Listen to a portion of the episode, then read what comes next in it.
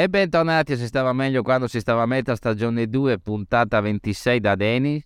E da Viking, da Stefano. Perché Denis? Non sei Benzo tu? Ma cambio apposta per metterti in confusione. Mamma mia, se c'è una cosa che mi dà sui nervi è questa. Ok. Allora, dunque, passate le vacanze di Pasqua, tutto bene? Tutto bene, tutto bene. Il Sì, Napoli l'ha già vinto lo scudetto, sì. tu? Beh, oddio, sì, direi di sì. Adesso, cioè, cioè, per scaramanzia, allora, non i napoletani che sono scaramantici, ma chiaramente stanno già festeggiando da un po' anche, giustamente. Ma anche voler essere scaramantici, direi che sì, l'ha vinto. Ok, Non è così. cambiato nulla. Per fare un gancio assolutamente stu- stupido e inutile. E il Sora, come sarà in classifica dell'interregionale? Eh, ma qua lo- abbiamo un ospite che è- è collegato direttamente da Sora che ci può raccontare le vicende della squadra di casa. Insomma. Ciao Manuel. Ma, ciao a tutti ragazzi, buonasera, be- ben ritrovati. È un po' che non ci sentiamo, ma eppure sembra così poco. Sembra, Sembra così, così poco. poco, che- eh? Eh, chissà come mai. Ma- Vabbè, il Sora ha vinto il campionato con nove partite di, di- di anticipo e Come sta già in Serie D.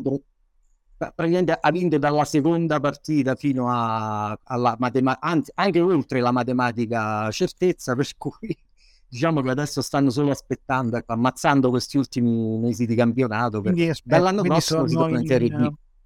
Aspetta, quindi sono, erano in eccellenza, adesso andranno in Serie D, giusto? Eccellenza, esatto, se si ritorna in Serie D, diciamo, siamo ancora lontani dai fasti degli anni 90 Sì, ma adesso C2, della tranquillo, C1. vinta lo titolo, finisce tutto.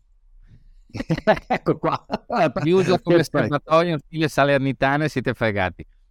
Ecco qua, perfetto. Comunque, ragazzi, è sempre un piacere, ben ritrovati. Ben trovato, sì. Allora, siccome non ne abbiamo mai parlato, è una roba assolutamente inedita, vogliamo fare una bella puntata su quelle band che non ce l'hanno mai fatta, a differenza del Sora o come la Cremonese invece. Beh, oddio, ah, la cremonese, la cremonese del metal. Vediamo un po' se riusciamo a trovarla. O che O ce l'hanno fatta a quello fa stento. Esatto. No, allora, siccome tu sei un esperto di, di- di sfigati cronici che avevano tanto da dire ma che non sono andati da nessuna parte ne hai una particolare di quelle band lì nel cuore, ti chiediamo di aprire eh, l'armadio del dolore, della nostalgia e di parlarci degli SWAT. Vai. La- L'armadio è bello, è bello fitto. Eh, Gli Sword, diciamo che la, la- così, un, po' per nostra natura, eh, noi scegliamo sempre la strada in salita. Avessimo voluto fare le cose semplici, che ne so, avrei scelto da ragazzino, avrei scelto, non so, gli due, i Pink Floyd, avrei scelto di fare Juve. È andato tutto in modo diverso e quindi finiamo spesso con ri- innamorarci, impazzire per gruppi di cui si conosce poco o niente e eh, gli Sword, quello degli Sword è stato uno di questi, di questi casi. Eh, un gruppo di cui oggi probabilmente, è- forse è roba da matti, ma oggi probabilmente se ne parla più di quando, di quando eh, stessero sulla diciamo, non chiamiamola cresta dell'onda, però comunque di, di quando erano attivi negli anni Ottanta. E così, come è nata? È nata con eh, un box, quasi un trafiletto eh, di, di, di Beppe Riva eh, e, e- sulle pochissime cose che ho potuto leggere all'epoca, sia su HM, sul Metal Shock, e, e che non avevo avuto modo di leggere sui precedenti, che so, Inferno Rock, Hard Navy. E mm, così compro il disco, compro Metalized, questa, dopo questa recensione eh, di Beppe Riva, impazzisco letteralmente per, per questo disco. Sa, quest- quest- questo gruppo è il mio, ecco, questo, questo è uno dei miei gruppi, questo è uno scudetto sul petto proprio. eh. E pensando, immaginando al primo disco ce ne saranno tanti, eh, crescerò insieme a questo gruppo e diciamo, avrò, avrò lo esatto, non è andata esattamente così. io- No, no, poi non è andata esattamente così.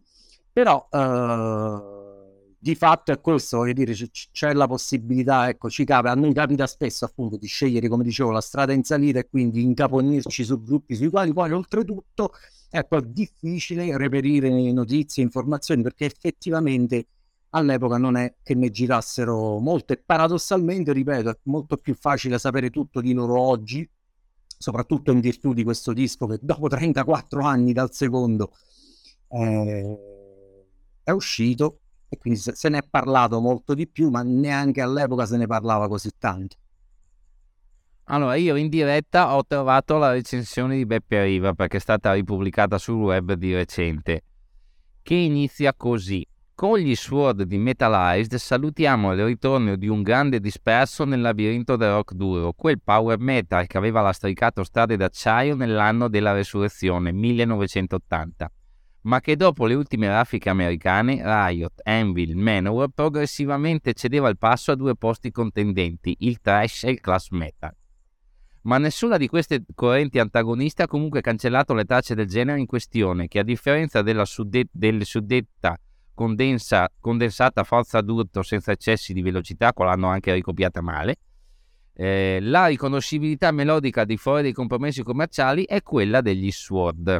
Ho citato un po' di frasi. Diciamo, intanto si vede lo stile di Beppe Riva, è detto anche il poeta dell'heavy metal. Esatto, e invito tutti gli ascoltatori che ha inquadrato subito il fatto che eh, così se stessero in una sorta di terra di mezzo, né trash né, eh, né glam o class, chiamiamolo come, come, come vi pare, che è una cosa che poi in qualche modo è andata a uh, incidere anche sul, su, sugli sviluppi della loro carriera proprio nel momento in cui o eri trash o eri glam, comunque diciamo che era abbastanza abbastanza eh, tracciato il percorso.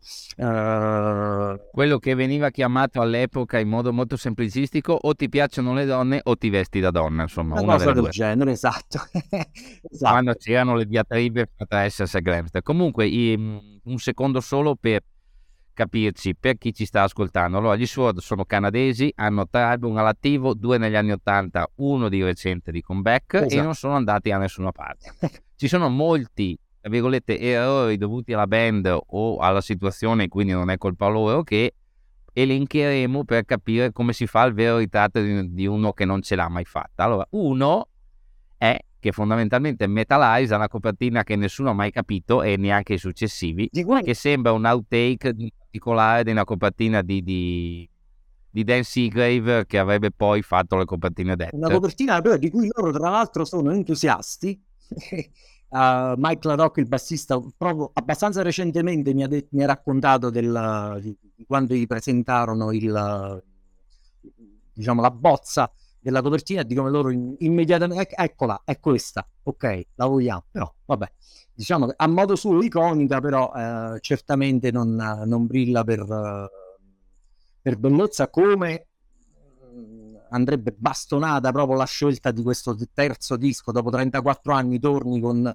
con riesci a tornare con la stessa formazione degli anni 80 ma con lo stesso gusto discutibile per quanto riguarda per quanto riguarda le copertine. Tra i tre probabilmente il terzo è più brutto come, come, come copertina, ma forse non solo come copertina.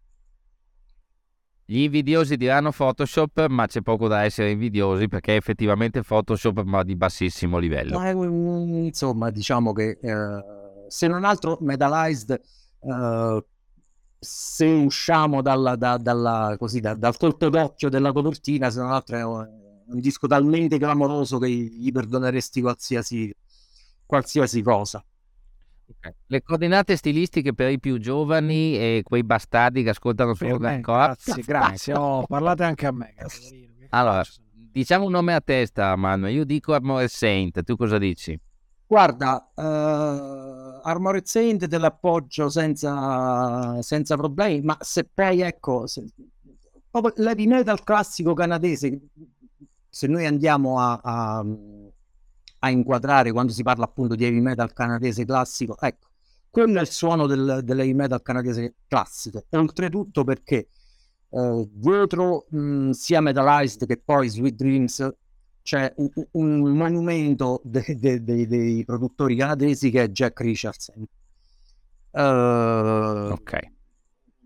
Uno diciamo che ecco, il figlio poi, Garth Richardson, che, che ha sempre su questi dischi ha, ha, ha, si è occupato poi del, un po' de, dell'engineering uh, e comunque ha lavorato in studio anche lui, ecco per dire un colosso come Jack Richardson manda il figlio a farsi le ossa, alza il telefono e manda il figlio a farsi le ossa uh, da, da produttori diciamo di, di, di, di, altissimo livello, ecco per dire a che punto, a, a che punto stava uno come come Jack Richards.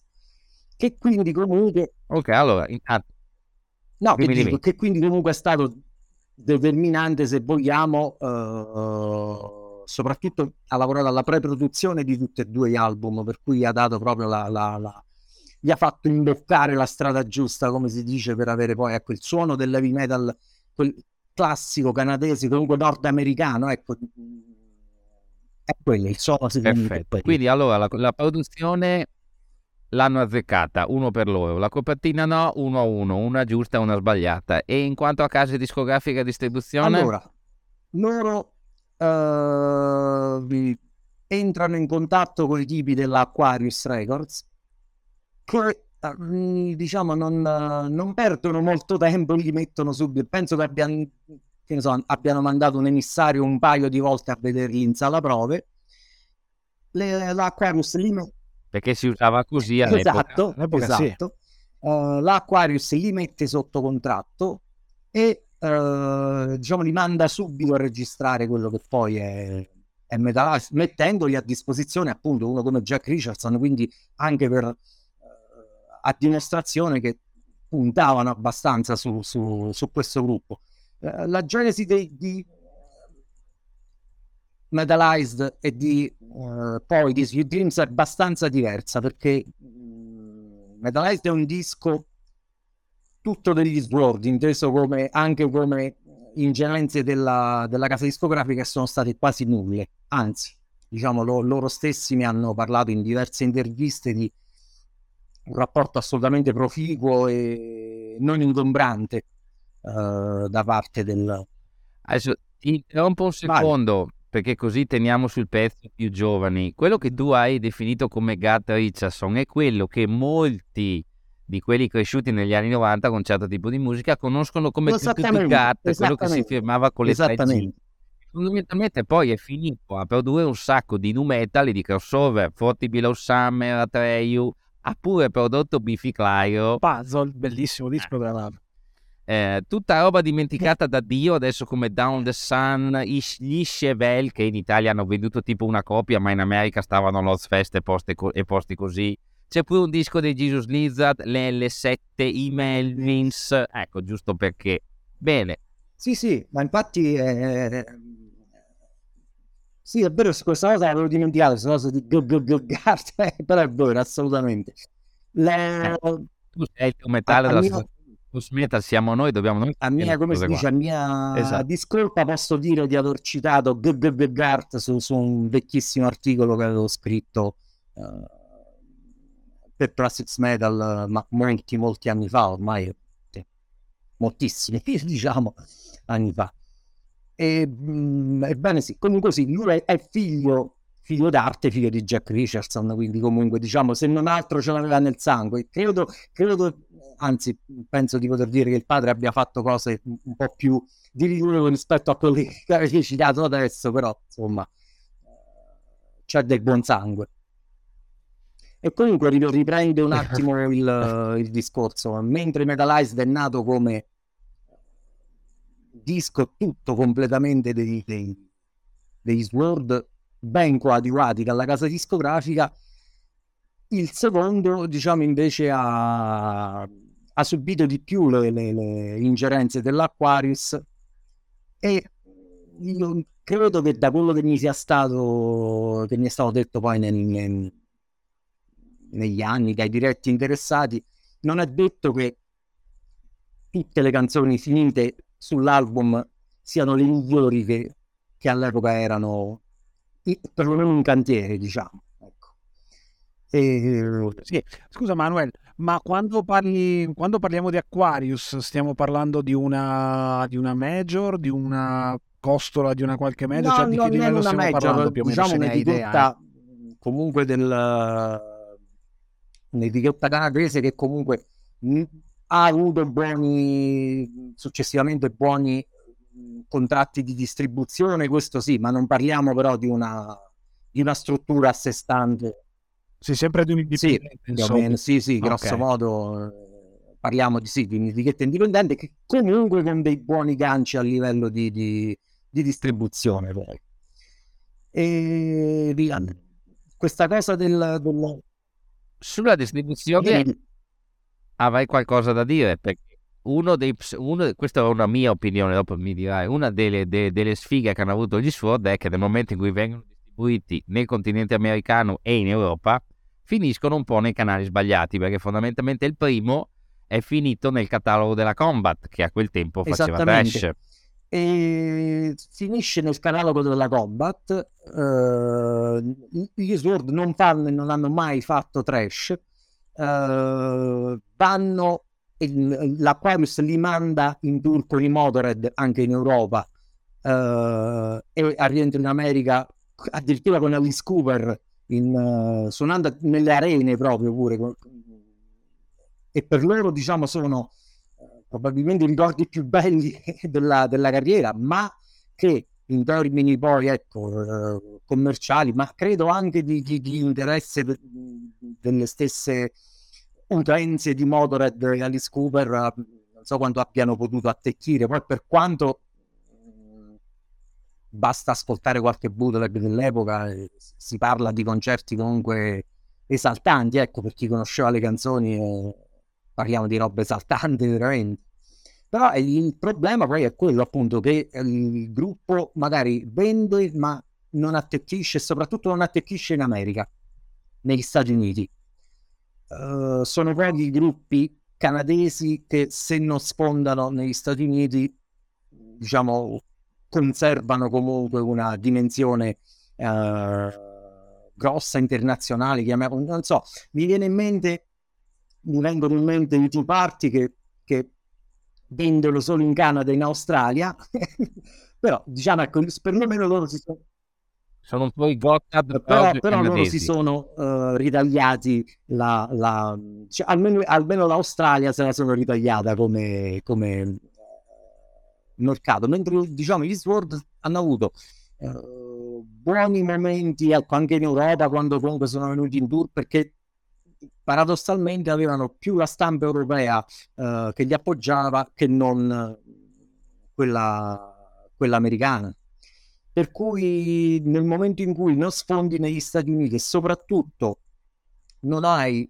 eh, una ehm, collocazione nel mercato precisa, intesa quindi all'epoca, parliamoci chiaro, dopo la metà degli anni 80 si parla di, di, di trash o di glam soprattutto, e non hai una collocazione precisa, diciamo che questa è una serie di cose che vanno a già comunque a caratterizzare negativamente la, la- quello che è il percorso eh, soprattutto artistico, stilistico. Ok, ma a questo punto, cioè, eh, però parliamo di una band che comunque poi ha fatto solo due dischi, diciamo, negli anni 80, cioè quindi racco- cioè, come Sì. mai sono finiti negli anni 80 e come sono tornati poi dopo 34 anni con un nuovo disco e parlaci del nuovo disco, anche se ci hai già detto che insomma non è niente di così esaltante per quanto tu poi l'abbia divorato per ovvie ragioni. Il, disco, il disco lo, chiaramente lo, lo aspetti, cioè ecco, esattamente per 34 anni. Eh, ti aspetti che, eh, cioè comunque hai la certezza che è lo stesso gruppo eh, di prima, ma una delle prime cose di cui ti accorgi è che mh, questi Sword non suonano più come il suono non è più quello di, di, eh, di prima o dei- ne parlavamo. C'è questo episodio del- del- della loro intervista a Metal Voice dove eh, Mike Plant così recentemente ha affermato che il suono di Sword 3 è il vero suono degli Sword che per lui è molto meglio di Metalized. Io ripeto sono svenuto avevo bisogno dei sali dopo aver sentito questa questa che, non, non fatico a, a, a definire bestemmia Ma il problema, scusami, ma il problema sì. dei, dei, suoni, dei, cioè, per te il problema dei suoni dell'ultimo disco è perché suonano un po' più moderni, diversi? Cioè, qual è il problema con i suoni di, di, eh, del terzo disco? Loro, loro hanno, hanno uh, tante in... è capitato anche di parlare a me personalmente con loro di questo fatto, ma l'hanno comunque spesso detto sia su Facebook, anche su Twitter, che avrebbero badato molto a um, bilanciare il vecchio suono, il vecchio, quello proprio diciamo che, che tutti ricordano in Metalized e Sweet Dreams, con diciamo delle, de, degli aspetti più moderni. Ecco, io vedo una grossa sperequazione a favore del invece di quello con un suono decisamente più moderno e che non ha molti legami con, con, con quello classico. Ecco, questo... eh, gli sword attuali sono molto più la band di, di, di Mike Plant che non, di, diciamo, che non il collettivo che, che, che, c'era prima. Ecco, secondo me questo è un altro sbaglio che, che le band possono fare. Gli Sword questo lo stanno proprio sbagliando. Questo è il momento in cui devi suonare vecchio e se suoni vecchio va bene perché la gente vuole quella roba lì una versione ammodernata dell'heavy metal degli anni 80 in questo momento non interessa, basta che guardi cosa sta uscendo dalla Grecia con i Riot City, con tutti i gruppi che fondamentalmente devono suonare come negli anni 80, esattamente così.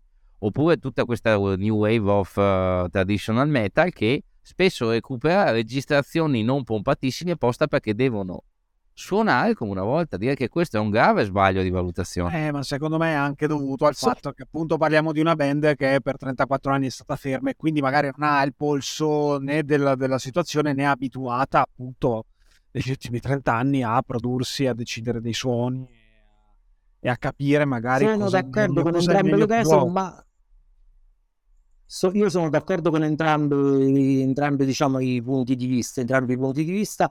E in più aggiungerei che uh, credo, credo di aver capito che alcune, alcune tracce di questo terzo disco ecco, sono figlie appunto di quella di quel dissidio con quel tipi dell'Aquarius e che siano stati in qualche modo ripresi ma neanche tanto lavorati. Cioè ecco su alcuni pezzi ci ho visto una certa approssimazione su, sui cori su, diciamo che alcune cose mi, so, mi sono sembrate quasi uh, ecco, approssimate. Non tutto, il, è chiaro che il disco ha dei momenti belli, eh, cioè che lo ascolto volentieri, adesso non è che vogliamo...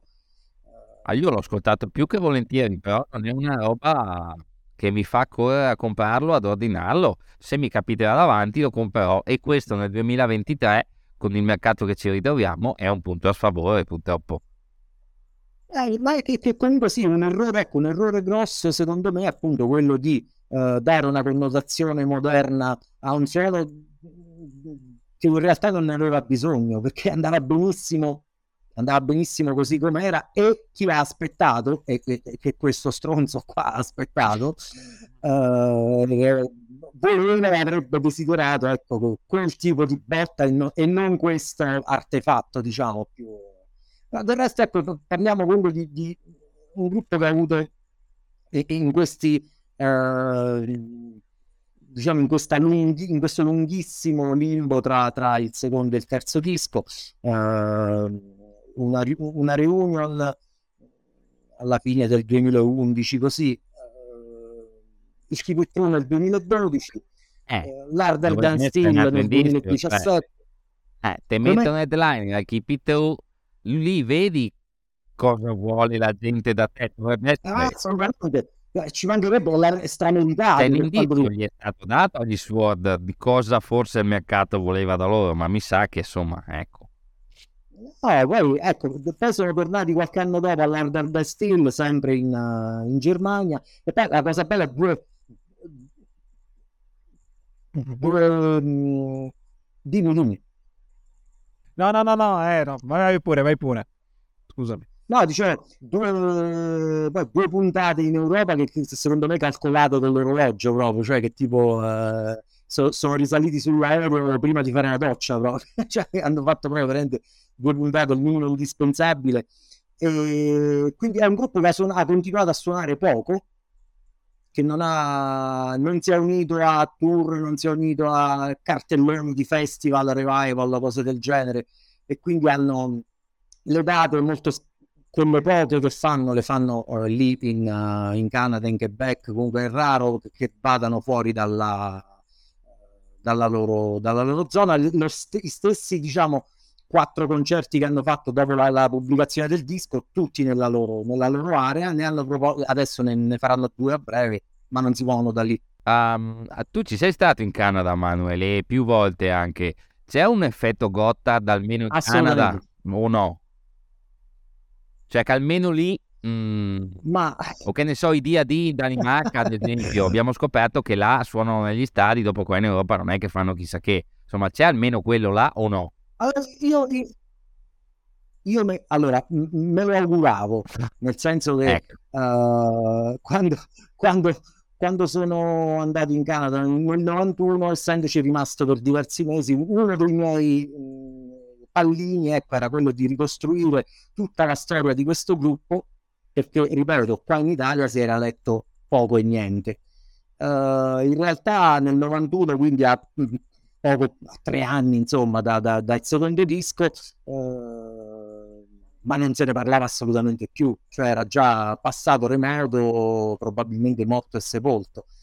Ci siamo già raccontati, quando ci siamo visti di persona, ci siamo già raccontati questo aneddoto che mi ha visto eh, protagonista sfortunato in uh, negozi di dischi che chiedono informazioni uh, ai titolari oppure avventori eh, senza pagare un ragno dal buco ottenendo risposte del cazzo tipo uh, guarda che i Sword non sono canadesi sono del Quebec ah ok.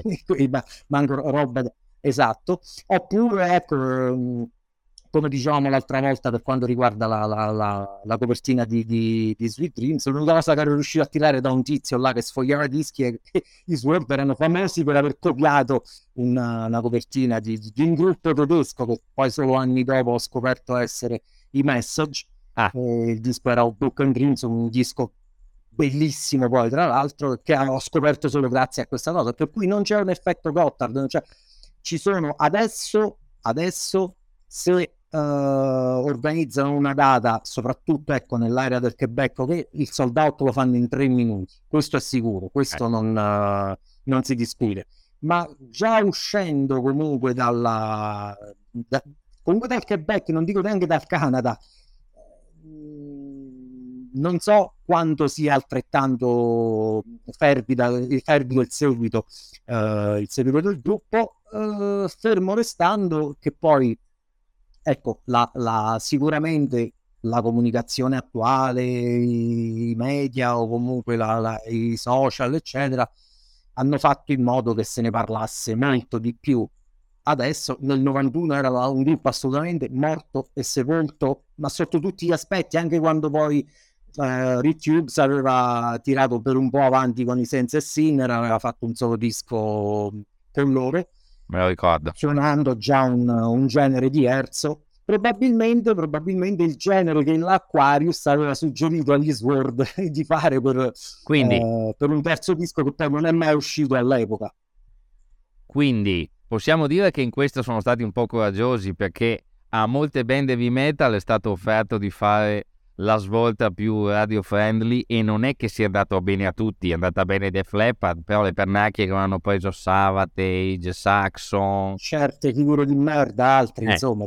Appunto, diciamo. un'altra, allora, dobbiamo riconoscere un po' di coraggio, anche se posso dire una roba, questi qua sono recidivi perché pure la copertina del secondo è una merda.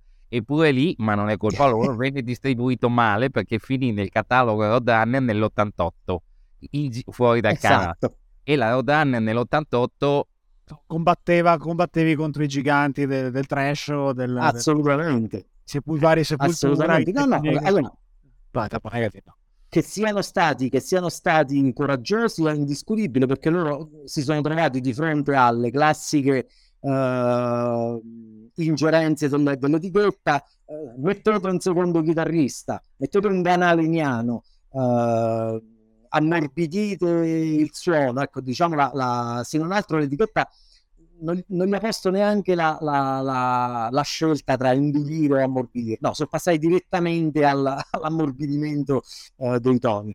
Loro non hanno accettato, l'unica cosa che, alla quale, per, per la quale si erano mostrati uh, disponibili era inserire un secondo chitarrista, cosa che invece è costata l'uscita sdegnata di, di Mike Plant e come ha detto però parole testuali proprio di Mike LaRock, con Mike Plant se n'è andato anche il suono degli Sword, quindi la, la... era inevitabile poi che la cosa finisse lì, almeno nell'88, ecco.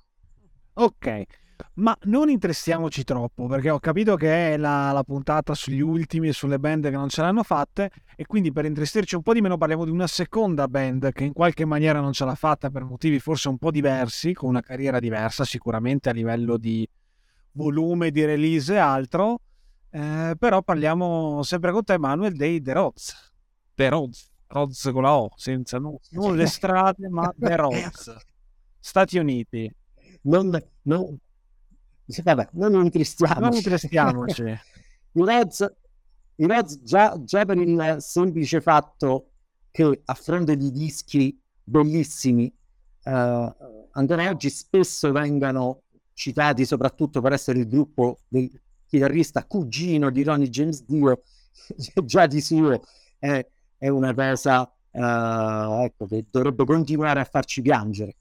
Però comunque parliamo di un altro grande gruppo e, e torniamo indietro rispetto agli Sword perché se, se, gli Sword comunque sono eh, periodo 86-88 eh, quella Rozzer è, è, un, è un'epopea che risale alla fine degli anni 70 i loro dischi poi ecco, vanno da, da, dall'80 all'83, diciamo pure 84, eh, l'epoca dove se non altro sono stati uh, protagonisti, protagonisti della scena uh, con qualche possibilità che non è stata, non è stata sfruttata non per colpa loro, ma comunque se non altro, se non altro eh, parliamo di un gruppo che ha lasciato un, um, eh, comunque un repertorio più corposo di quello di Sword e di tutto rispetto. Ecco, allora se dovessimo cominciare a parlare dei Rods, io direi la mitica frase detta anche da Elio, mio cugino, mio cugino, perché stiamo parlando di cose. Eh no, l'ha accennato prima. Eh. Ma più che altro, eh, non hai idea se era cugino di primo grado o qualcosa di ancora più, più lontano? Ma assolutamente no. Ho anche provato qualche volta ad approfondire questa. Eh, questa c'è andata all'ufficio anagrafe di questa faccenda però, di aspetta però no è il cugino che è il cugino è tutto qua. Cioè, teniamocela così è il cugino. Allora altra cosa per cui i Rods possono essere ricordati insomma non si può più dire adesso, però è perché sono quelli con il disco con la copertina col puttanone, diciamocelo. Ok, parliamo, parliamo nella fattispecie di... Eh, cos'era? Ne... Di Lebanon Metal. Ok, eccolo. Di, di Lebanon Metal che uh, sì, ha questa... Gentile signora. Una volta, la, una volta fu improvvisato perché la chiamai ragazza. Ok, vabbè. Adesso Adesso, non, sarà più che... Adesso non sarà più tanto ragazzo. In realtà mi, mi dissero, ma che ragazza è una vecchia battona. Comunque, beh, la, la, la, la non ho dubbi. La, sì, poi, poi, poi con questo, con questo um, dildo che spunta da, da, da vibratore, dunque che spunta da una buccia di banana. E sì, parliamo per dirla tutta, del disco meno rappresentativo dei Rods storici. Ecco, diciamolo, però ricordarli per questa, per questa copertina, se vogliamo ricordarli per questa copertina, però ecco, va, va, detto che mh, parliamo dei Rods sicuramente meno, meno ispirati e meno incisivi della loro fase storica, anzi fase storica che con ogni probabilità sarà proprio conclusa con, con Led Emit Metal. Eh, allora, infatti io quello che dico è semplicemente quando uno inizia e quando uno inizia come me, che ho iniziato inizio anni 90, ma ho subito avuto amore per anche le robe che non funzionavano più in quel momento, per me rimanevano le copertine quando sfogliavi le riviste, dopo cercavi di recuperare i dischi. Per me i Rods resta il puttanone e il cane a tre teste di Wild Dogs, fondamentalmente. Erano quelli oh, dischi che sfogliando negli usati trovavi o vedevi negli articoli retrospettivi delle riviste all'epoca? Cane, il cane a tre testo di Wild Dogs, cioè parliamo di un disco obbligatorio, ecco, da, da, da definire obbligatorio, e probabilmente, probabilmente diciamo, l'apice nella, nella storia di Rhodes, che era il disco che gli aveva comunque, se il precedente uh, Rock Hard poi ristampato come The Rhodes aveva, uh, gli aveva spianato le strade dell'Europa perché grazie a una recensione di Goff Barton su, su Sounds che li aveva, li, li aveva esaltati uh, e la, loro erano finiti per qualche motivo. È abbastanza curiosa la storia dei, dei, dei Rhodes. Fanno un primo disco per la Primal che in realtà è una loro etichetta fatta apposta per prendere il primo disco l'hanno fatto con una colletta tra amici e fidanzate così, così dicono loro. Vengono poi presi sotto contratto dalla Ariola che contestualmente però viene acquisita dall'Arista l'Arista prende uh, quindi prende così ne, ne, co, come pesca a strascico proprio si porta appresso alcuni gruppi del, del, della precedente. Etichetta e capita così che Crocus e, e Roz si ritrovano, si ritrovano con l'Arista l'Arista punta abbastanza sui Roz gli, gli ristampa appunto il primo album cambiando il nome e, e un po' la scaletta e poi gli manda, ecco, la, la, gli manda grazie all'interesse appunto suscitato da Science in Europa e dalla uh, succursale inglese uh, dell'Arista, il gruppo va in Europa, comincia a suonare in Europa e soprattutto, ecco, per esempio, va al seguito degli Iron Maiden nel tour di On the Road, quindi, uh, e, e, resta poi in Inghilterra per registrare Wild Dogs registrato Wild Dogs, continua uh, a suonare in Inghilterra, le cose vanno bene, il disco viene accolto alla grande, tanto che poi al rientro in America seguono anche Judas Priest nel tour di Screaming for Vengeance e, e tutto sembra andare alla perfezione, ma sembra, perché appunto stiamo parlando di, di, di gruppi che alla fine non, non ce l'hanno fatta come avrebbero voluto. Uh, che succede? Succede che... Eh, caso se là c'era qui... abbiamo elencato un Beh, po' le robe allora... che potrebbero aver cannato loro. Qua cosa hanno cannato? Sì. sfiga pure forse i Reds hanno meno responsabilità diretta rispetto, rispetto agli Sword I, ai Reds saranno davanti ai Reds saranno aperte alcune strade non sono interessanti direi anche clamorose perché c'era la possibilità di andare in tour mondiale con gli ACDC cosa che in genere, insomma, ti, ti, eh, non solo ti apre qualche strada, ma te, te lo solidifica, insomma. Eh, I tizi della, della, dell'Arista semplicemente hanno detto no, risparmiamo, non ci mettiamo i soldi, state qua, restate qua, cosa che ha chiaramente eh, scombinate tutti i piani e quando poco dopo si è aperto diciamo la, la, un premio di consolazione chiamiamolo così che era un invito a, comunque a Castle Bennington uh, e quindi un'altra Altra, possibilità comunque. Ma un'altra possibilità ecco di, di, di, di figurare bene. Uh, anche in quel caso la, l'Arista risponde ricche e, e per così, per uh, buttare anche benzina sul fuoco, li, così li scarica e li lascia senza, senza contratti. Chiaramente stroncando su, proprio sul nascere il, il, il, quello che poteva e doveva essere il salto definitivo.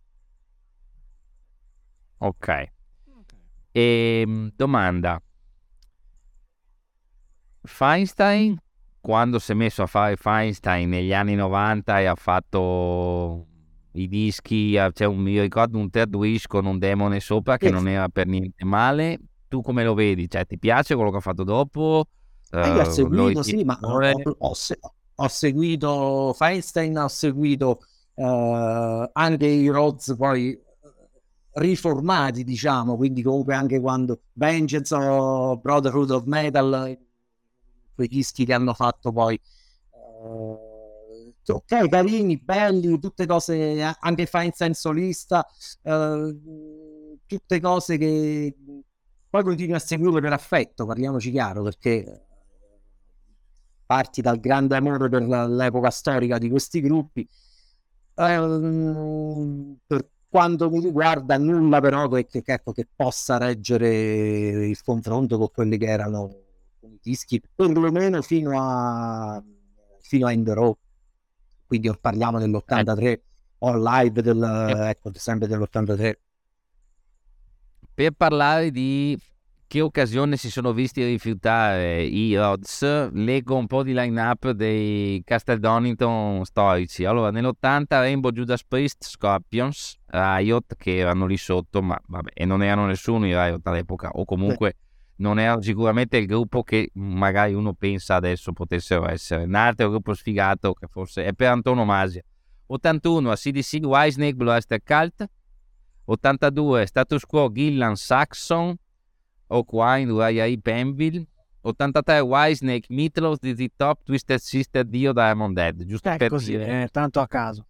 Beh, ecco, loro avrebbero potuto beccare una slot eh, nell'82 o 83, ecco, ma adesso non so di preciso quale, quale, qual è quella che, eh, che, sia saltata poi. Però, cioè, quale che fosse, sarebbero, sarebbero caduti bene comunque. Però chiaramente cecità, forse ottusità comunque del, dell'etichetta hanno dichiarato di fatto la, la, la, la non la morte del gruppo perché poi loro hanno continuato sono finiti sotto la, sono finiti con la shrapnel per fare in the row che comunque contiene Hurricane che è il loro che, che, è il loro, che è il loro inno forse uno dei loro pezzi più, più famosi poi sono finito a incidere per la combat uh, in live, è la stessa combat che, che, ha, che ha poi distribuito l'Ebony Metal di cui, di cui parlavamo prima. Ma, Quando uh, parliamo di eh, Sharp parliamo dell'etichetta di Malmsteen, giusto? Quella che ha anche forgiato tutti i vari chitarristi e compagnia bella. Mike Barney. Tutto, Esattamente. Eh, eh, sì, assolutamente. Sì, perché poi Mike Barney è appassionato. Come? No, no, dicevo, eh, invece c'è qualcosa da segnalare perché io guardando, spucciando la discografia, vedo anche dei dischi un po' sparsi nel tempo. Vengeance, Vengeance nel 2011, Hollywood 2015, Brotherhood of Metal del 2019. Qualcosa da segnalare o Hollywood, no? Hollywood non è un disco dei Rhodes, tanto per cominciare. È comunque, è, comunque è un disco che, uh, dove c'erano i tre Rhodes storici quindi Bordonaro, Kennedy e Feinstein, Riccardo uh, ed è uscito per, semplicemente con il progetto Hollywood in origine. Poi la Metal Cult l'ha ristampato piazzandoci sopra il, il, il logo dei Rods, ma comunque non, tecnicamente non è un disco de, a, nome, a nome Rods. Mentre Vengeance e Brotherhood of Metal sì, assolutamente. Tra i due preferisco Vengeance. Eh, sono comunque due dischi dignitosissimi di, di, di, di, di buona heavy metal che se non altro eh, rispetto a Eastward conservano un po' la, la, la, la matrice del suono dei, dei classica dei, dei, dei Rods comunque la conservano meglio rispetto a Eastward e in realtà ci sarebbe un altro, e... in realtà ci sarebbe un altro disco da, da, da tenere in considerazione che, che è Heavier Than Do. Other Than Thou del 1986 e uh, con lo scomparso Small Capital alla voce, l'unico che hanno fatto, che è un disco ottimo secondo me per quanto mi riguarda, 1986 e uh, così passato però un po' in sordina per in un anno 86 fatto due confronti di quello che è uscito nel 1986 e vi rendete conto che insomma non, non, non è che avesse molte possibilità sì. di, di, di sfendare questo sento sento dei cognomi oltre a Dio che non è Dio ma è Padovana mi pare il cognome sì. originale se fosse il cugino Feinstein. Ci sarebbe un Bordonaro qua che mi fa tanto galarate eh, sono mezzi italiani questi. Bordonaro Bordonaro probabilmente allora a Bordonaro ci sono arrivati uh, non so, cioè, gli Sword cioè, i Rhodes nascono con, con uh, Carl Kennedy e uh, Feinstein il loro primo compagno d'avventura sarà, sarà Joe De Maio, che però li lascia subito poi per formare, per formare meno. Allora, tutte le sfighe non le hanno avute, qua sono stati fortunati. No, meno male, dai, per fortuna. Beh, eh, restano comunque in buoni, in buoni rapporti, quindi con loro poi si, si susseguono altri, altri bassisti, tra cui Greg Gruber, che è uno che poi ha suonato Rainbow Sabbath con un, con un, un palmarès invidiabile, salvo poi finire a Gary Berdolaro perché era un vicino di casa, essenzialmente un vicino di casa. E però quello famo- uno dei famosi con cui hanno prodotto il primo disco, insomma, hanno fatto la colletta. Che vicino, vicino, di casa in pratica è, è arrivato dopo quel primo disco, ma che comunque uh, ha consolidato poi per gli altri due la, l'affermazione classica dei, dei, dei Rods. Allora, segnalo che su Metal Archives c'è una foto di Gary Bordonaro che è meravigliosa, spero che tutti lo guardano. Allora, in realtà è un ragazzo abbastanza normale col capello lungo, con diciamo le mezze sì. frange, è normale, solo che ha una maglia rosa, mi sembra rosa adesso sì. non voglio, con scritto Lotus, cioè della Lotus la, la macchina sì. sulla spalletta. Quindi, va, boh, va, va detto che Bordonaro tra i tre è il più aggraziato. Bellino, che sì, ho visto gli altri due. Insomma, si... Anche perché ecco un'altra, un'altra, cosa che sicuramente non ha dato mano forte ai Reds nella loro carriera sono i set i set fotografici, diciamo. Che, uh, Veramente sono degli adoni, sì.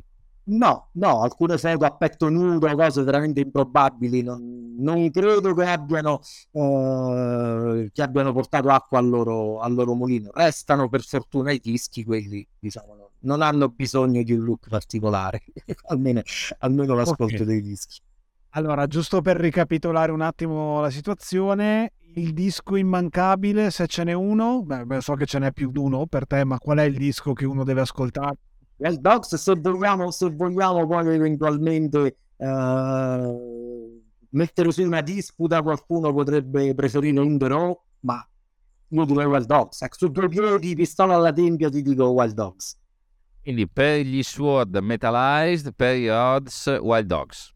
Per gli Sword Metalized senza neanche stare a, qui a discutere. Per uh, i Rods diciamo well box di, di, un, di un'intaccatura così su, su, su, su Indero. Perfetto. Allora, dopo tanto metallo fumante, io direi che passiamo alla seconda parte della puntata perché, insomma, noi rimaniamo noi e non, non possiamo mai sposare una causa troppo true.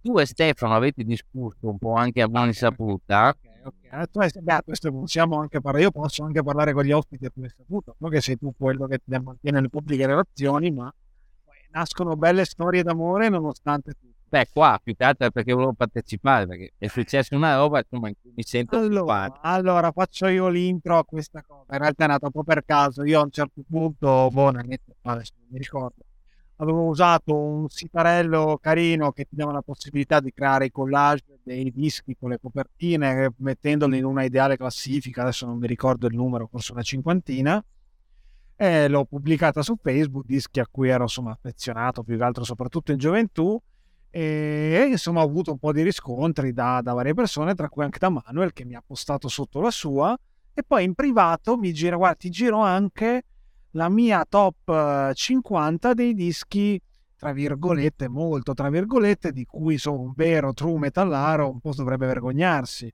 Invece, invece no. Cioè, poi alla fine invece no. Giusto Manuel? No, eh, assolutamente già. Diciamo che eh, io li chiamo scheletri nell'armadio, ma perché ecco, se, se, esatto. se, se mettiamo, se mettiamo, diciamo, se mettiamo sul piano del eh, metallaro duro e puro che, che legge quei titoli, eh, ovviamente la, la, la reazione eh, non sarebbe delle migliori io beatamente me ne frego, sono, sono, tutti dischi che, no. che possiedo e sono ben felice di ascoltare, insomma. Ok, e quello che mi ha sorpreso, allora sicuramente mi aspettavo di trovare delle, delle colonne sonore di John Carpenter e la tua, la tua, top 50 che poi sicuramente linkeremo nelle, nelle foto dell'episodio, nei, nei vari materiali che di solito alleghiamo e John Carpenter c'è in prima posizione, tra l'altro spicca Fuga da New York. Vabbè, ma il maestro, come sappiamo, più di tanto non si discute. E quello che mi ha sorpreso è stato trovare cose anche un pelino più moderne di quello che mi aspettavo da, dalle nostre chiacchierate, dai racconti dei The Rods e degli Sword. Ho trovato addirittura gli Aperture Circle, Alice in Chains, i Fugazzi, cioè pure i oh. Fugazzi, oh. che vabbè, moderni non sono, però è proprio l'ultimo gruppo che mi aspettavo di vedere. Invece... Fugazzi, Fugazzi è, diciamo, per, per, diversi motivi ce, ce li ho appiccicati addosso. Uh, come dicevo prima, il Canada ha degli aspetti che, che, non, che non sempre vengono... Uh, abbastanza sorprendenti perché in Canada mi è capitato anche di vedere dal vivo i Fugazzi tra l'altro in un, in un, locale carinissimo che si chiamava spero si chiami ancora Opera House.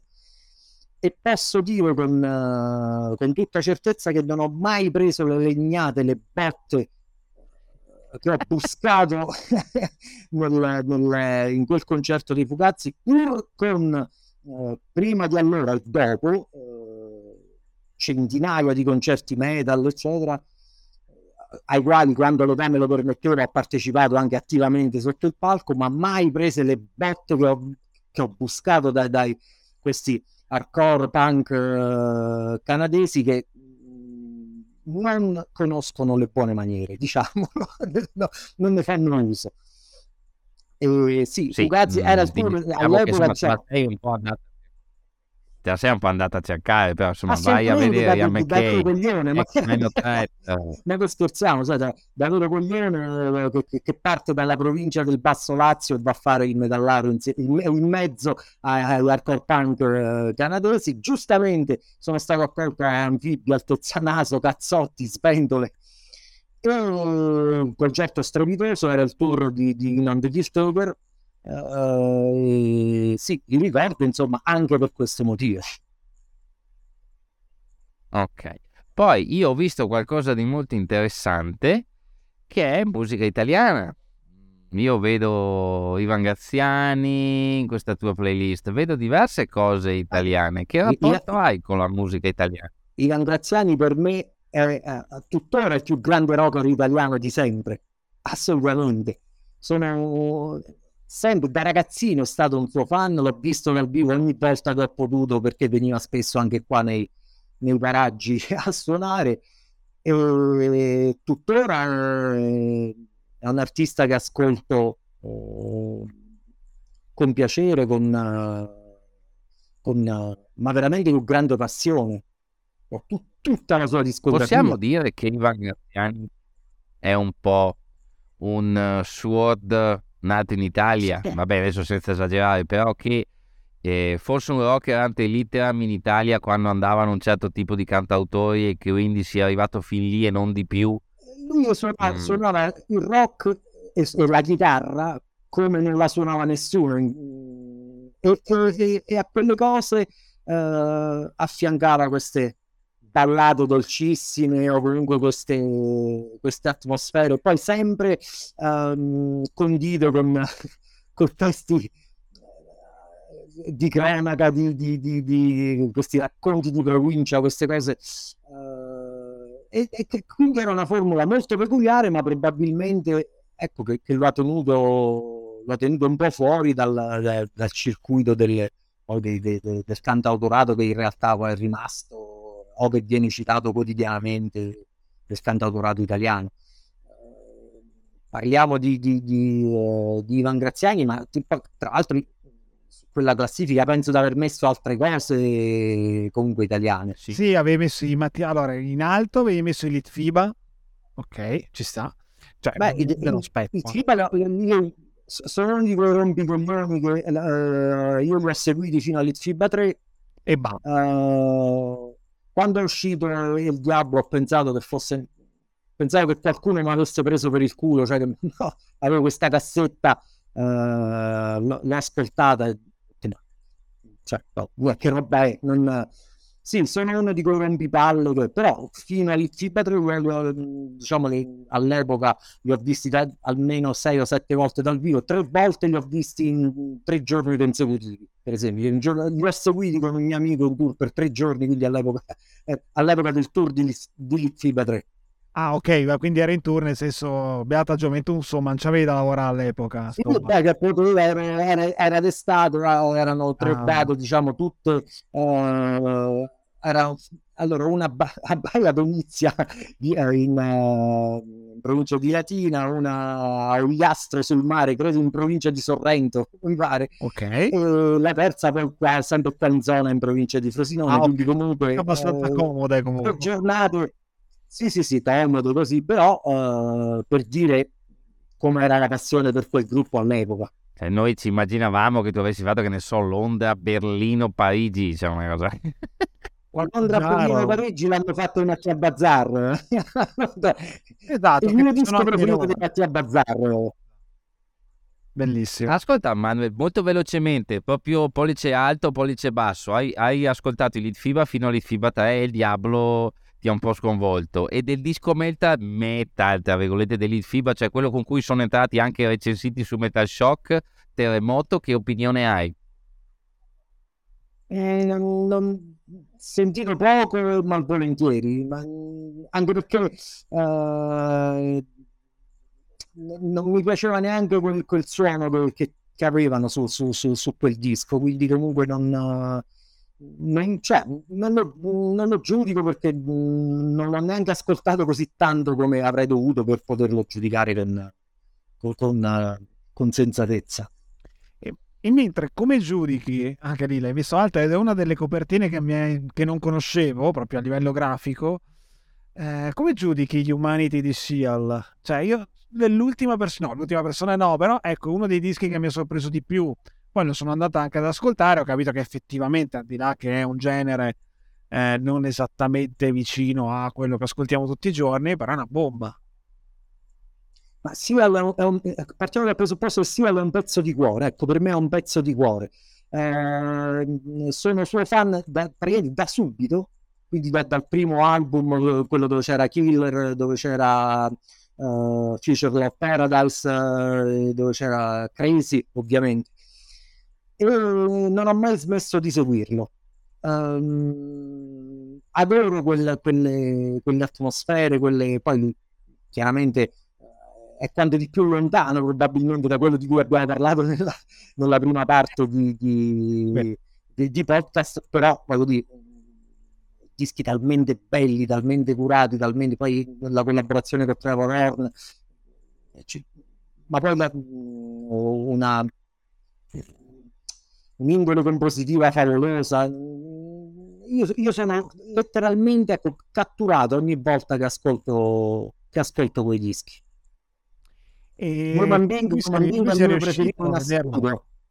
Eh, sono riuscito a vederlo, l'ho visto, l'ho visto dal vivo a, a Lucca Summer Festival, tra l'altro in maniera rocambolesca perché eh, pochi giorni prima hanno scambiato due date la sua con quella di Era Stramazzotti. un venerdì e un sabato li hanno scambiati il tizio che mi aveva venduto il biglietto giuro e spergiuro ad avermi mandato una mail per avvisarmi.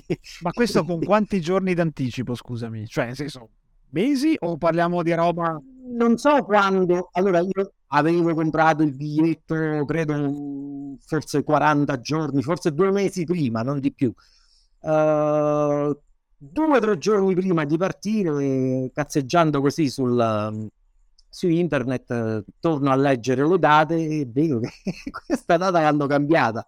Che il sabato c'era, non c'era più Sial ma Ramazzotti. Sial era stato spostato al venerdì.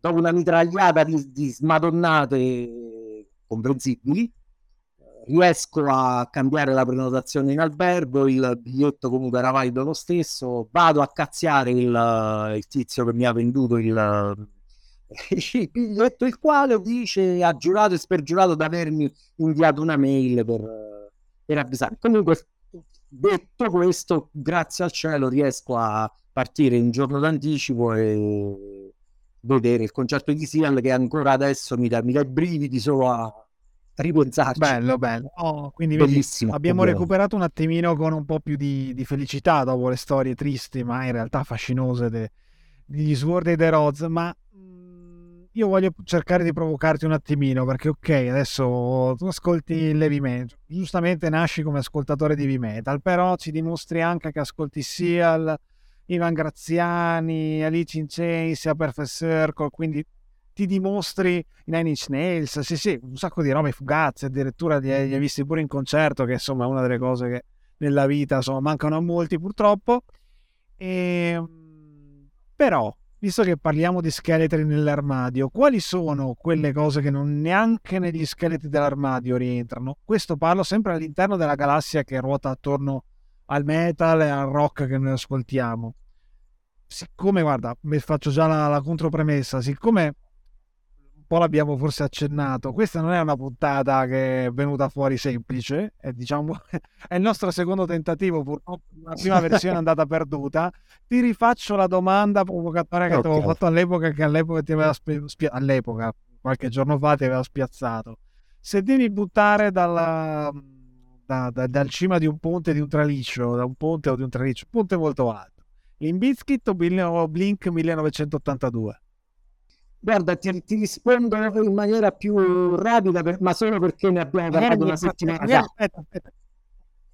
Esatto, magari nel frattempo hai pure cambiato idea, ma non credo. No, no, no, no, no, no, non ho cambiato idea, butto sempre il Blink, Eh, ma semplicemente perché, eh, non lo so, eh, per questione di antipatia, ecco, tra non che i Biscuit siano così simpatici, ma forse ecco, sono ancora più antipatici, mi sono ancora più antipatici i Blink, quindi- ma ripeto, la, la risposta è rapida semplicemente perché ne abbiamo parlato una settimana fa.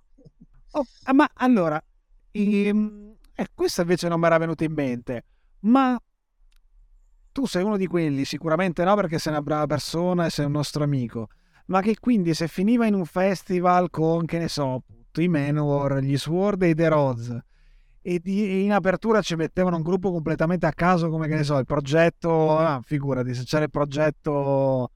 ah, cos'era? Quello dei Motley Crue, com'è che si chiama? Sì, e 6 AM e tutte quelle femminili. Survivor. saresti stato comunque contento perché sei un fan loro, ma se ci mettevano i Blink 182 in apertura, tu eri in gioventù uno di quelli che magari gli partiva l'insulto, la mezza bottiglietta o no? Forse, forse, ti, ti- forse mi sorprenderà. Eh, mi andavo a bere una birra. Oh, Nel senso, non sono mai stato. Non sono mai stato uno di, quello uno di quelli che ha bottigliato, sputato sui, sui gruppi che non volevano in cartellone.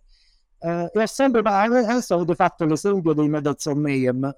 Of Mayhem, che non ricordo se fosse un Gods of Metal. se- Sì, dopo io- 30 secondi dovettero scappare dal palco per presi a bottigliare. Ecco, io immagino il fan del Motley Crue che parte da Palermo, che ne so, che parte da, da, da Bari, eh, arriva a Milano, a Torino, dove cazzo stavano, non mi ricordo, eh, spende fior di soldi per vedere Tommy Lee perché comunque suo eroe, eccetera, eccetera, dopo 30 secondi lo vedo scappare preso a bottigliate.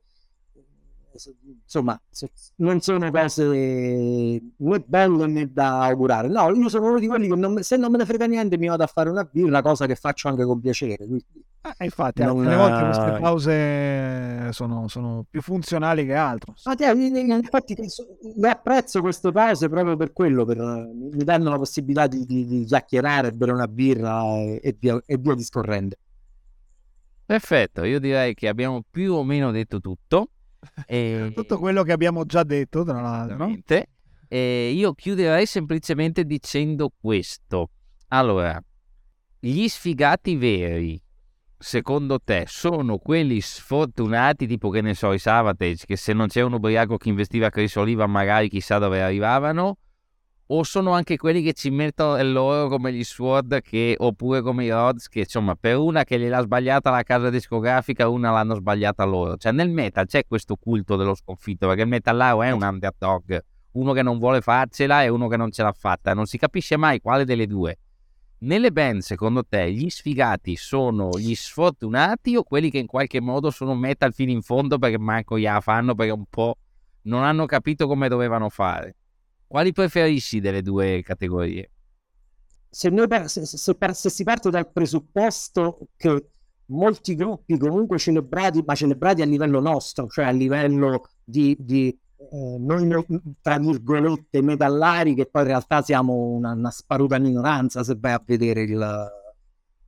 Cioè, pensiamo di essere tanti, ma siamo pochi in realtà. Sempre meno. Eh, noi celebriamo molti gruppi che in realtà, che comunque poi sono sfigati, sfortunati, ok, ma che noi pensiamo, cioè nomi che oggi, soprattutto perché se ne parla molto, ci sembrano eh, grandi, storici, rispettati, eccetera, eh, in realtà che hanno avuto storie non se, cioè, stessi Saint, voglio dire, che, che io adoro e che è un gruppo eh, sul quale generalmente si ottengono sempre uh, commenti entusiasti, pieni carichi di rispetto, eccetera, eccetera. Stesso, lo stesso gruppo come Armored Saint ne, ne, ha passate di tutti i colori e anche è, è, un altro di quei gruppi di cui oggi si parla molto di più rispetto ai tempi in cui sudavano e sbuffavano. Io, per, per dirla tutta, io l'ho visti dal vivo in Canada nel 91, il tour di of Salvation, che suonavano in un bar praticamente, Rock Roll Even si chiamava,